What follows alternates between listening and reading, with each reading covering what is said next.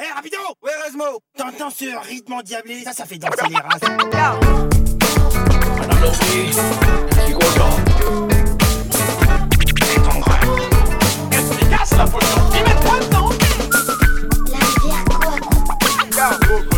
on y va tous les.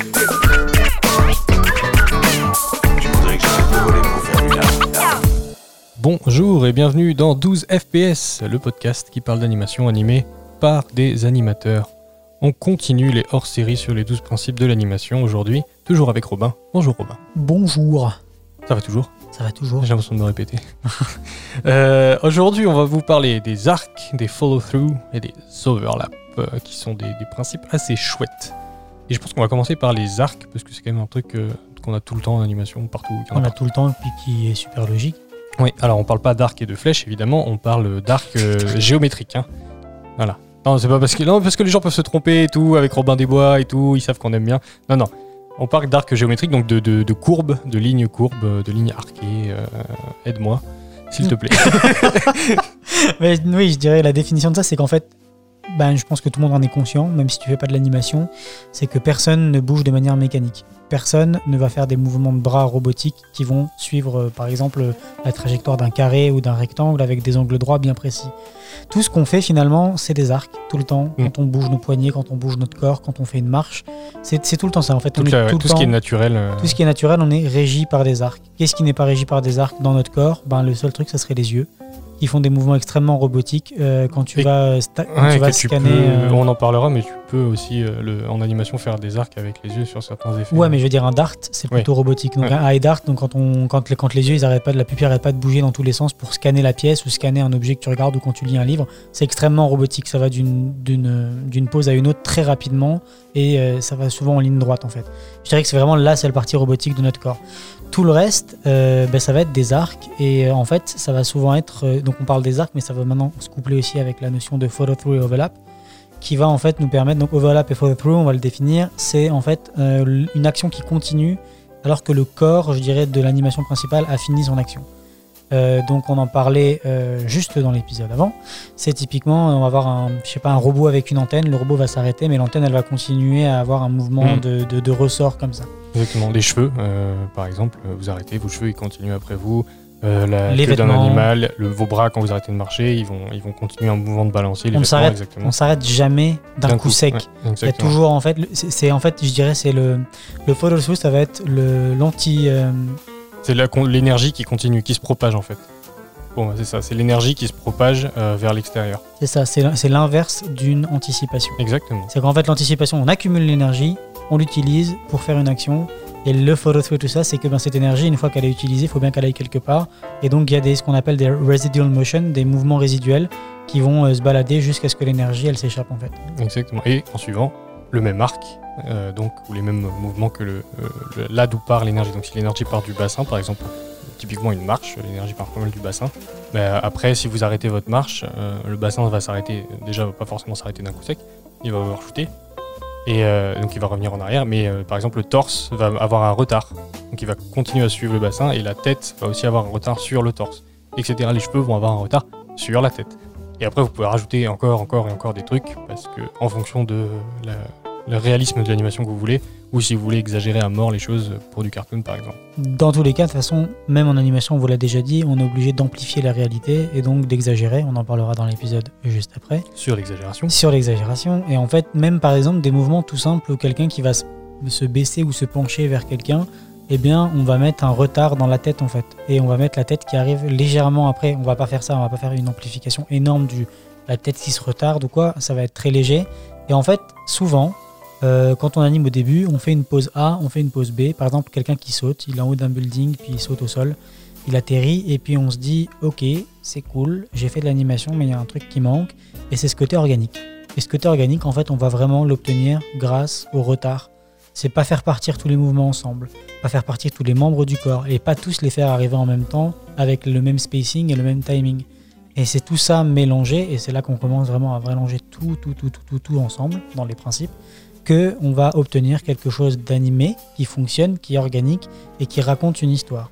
Euh, parce que aussi, il faut se dire que les overlaps et les follow-through, ça raconte aussi une histoire en fonction de la vitesse à laquelle euh, il va y avoir un retard Ça peut, donner une information de poids, une information euh, de flexibilité. Voilà, une antenne qui va, qui va avoir un mouvement résiduel va pas avoir le même qu'une plume. Et en fait, tout ça, ça va, ça va aussi raconter l'histoire en plus du texte, du dialogue, de l'image, de la couleur et tout Tout ça. à fait, il y a une notion de staging aussi, euh, en fonction de ce que vous retardez. Et euh, l'élément qui, qui bouge en dernier à l'écran, c'est souvent celui qui va attirer le regard. Donc si vous voulez attirer le regard sur la main d'un personnage, sur une partie du corps ou sur un objet, vous allez euh, retarder cet objet au maximum en fait, pour avoir le dernier mouvement dessus et essayer de, focaliser l'attention de votre audience. Des très, bons, euh, des très bons exemples de ça, parce qu'on parle du corps là, mais même tous les objets que les personnages vont tenir doivent euh, être, doivent- doivent- sont régis par ce- ces histoires d'arc et de follow-through. Et il y a un très bon exemple de ça, c'est dans Mulan. Donc il y, a un- gif qui traîne sur internet, on vous le mettra dans la vidéo, euh, avec Mouchou qui est en train de taper au tambourin euh, pour, pour réveiller les dieux. Et alors on, on a redessiné par-dessus tous les arcs que ça suit, avec les amplitudes, les timings, les spacings, et pour vous montrer que tout est régi par les arcs. Un autre exemple aussi, c'est dans Moana, qui a été fait plus récemment. Euh, Il y a toute la danse au début, là, quand il présente le village, et il y a un mec qui a refait les animations juste avec des balles. Euh, et qui montre en fait que ben, c'est régi par des arcs. Ouais, tout, est, tout est des balles rebondissantes, c'est assez incroyable. Et c'est pour ça qu'on apprend la balle au tout début en animation. C'est chiant quand on arrive, on est étudiant, on comprend pas, on nous fait faire la balle 30 Mais fois, parce qu'il y a 50 tous les fois. principes de base dedans. Et il y a tout dedans en fait. Et c'est vraiment après quelques années d'animation, ben, on y revient en fait à la balle. On fait ok, ce mouvement là est super compliqué. Comment je peux le simplifier? Ben, je vais prendre une balle. Et il y a souvent des exemples de Disney euh, sur Big Hero 6 par exemple. Des exemples donc de Big Hero 6 où euh, il y a un personnage qui doit sauter pour se battre contre le monstre et puis il doit, mettre un, il doit passer dans un panier de basket ou je sais plus exactement c'est quoi l'action. Et en fait l'animateur lui il a tout décomposé et il a tout montré avec une balle à la base. Il a juste animé la balle pour dire là ça va être là, ça va rester tant de temps à cet endroit, puis ça va sauter par ici. Par-dessus, en 2D, il a rajouté vraiment euh, de manière vraiment brute et, brou- et brouillon à peu près où est-ce que va se placer le corps. Puis ça, ça, rend- ça, ça, ça, c'est des trucs qui sont montrables au réalisateur et au sub d'animation pour dire voilà où est-ce que je veux aller. Ça fait gagner beaucoup de temps Il peut y avoir une discussion très rapide, parce que ça c'est quelque chose qui va très vite à faire au final. ouais, et très vite un- à en plus, le plan est super long, si je me Ouais, rappelle ouais, bien. le plan est long. Ouais, Et, euh, et donc, euh, sur un plan comme ça, et bon, pour faire la préparation, il a dû passer un jour, deux jours peut-être. Ouais, et, euh, et après, il le montre directement. Il dit voilà, ça c'est mon idée. Qu'est-ce que vous en pensez? J'ai rien refine, j'ai rien. Ça m'a pas pris beaucoup de temps, mais vous comprenez ce que je veux faire. Qu'est-ce que vous en pensez? Et là, ils peuvent donner des notes, etc. Et on peut avancer. Ouais, c'est ça. Donc euh, voilà un peu pour ce principe-là. Il est très important, il est très important à comprendre. Euh, typiquement, c'est ce qu'on disait dans l'épisode d'avant, c'est ce qu'on nous apprend à faire quand on doit, quand on nous apprend les overlaps. On a un, un exercice avec l'écureuil, c'est une petite déjà, on a, ça nous mélange du coup la balle rebondissante qu'on a vu l'exercice juste avant, qu'on fait rebondir et après on doit faire l'overlap de la queue derrière. Ouais. Euh, qui nous apprend en fait à faire fonctionner l'overlap où c'est donc euh, d'abord chaque partie qui se décale les unes après les autres. Au début, c'est un peu contre-intuitif quand on le fait la première fois. Et puis petit à petit, on commence à, à l'intégrer, à l'utiliser. Puis euh, voilà, maintenant il y a même des outils qui le font automatiquement en- quand on est en C'est 3D. ça. Euh, et puis euh, voilà. Oui, c'est en fonction de l'intention que vous voulez donner. si vous avez de l'animation réaliste, on va pas mal se servir d'outils automatiques de dynamique là, pour les queues et tout. Mais je voudrais revenir sur les arcs un peu et sur le côté aussi anime réaliste en, en VFX, où euh, vous essayez toujours d'avoir des beaux arcs bien clean, surtout en- à la fin quand vous commencez à faire du polish sur votre plan. En animation, ouais. En animation, vous, allez faire des, des beaux arcs et tout.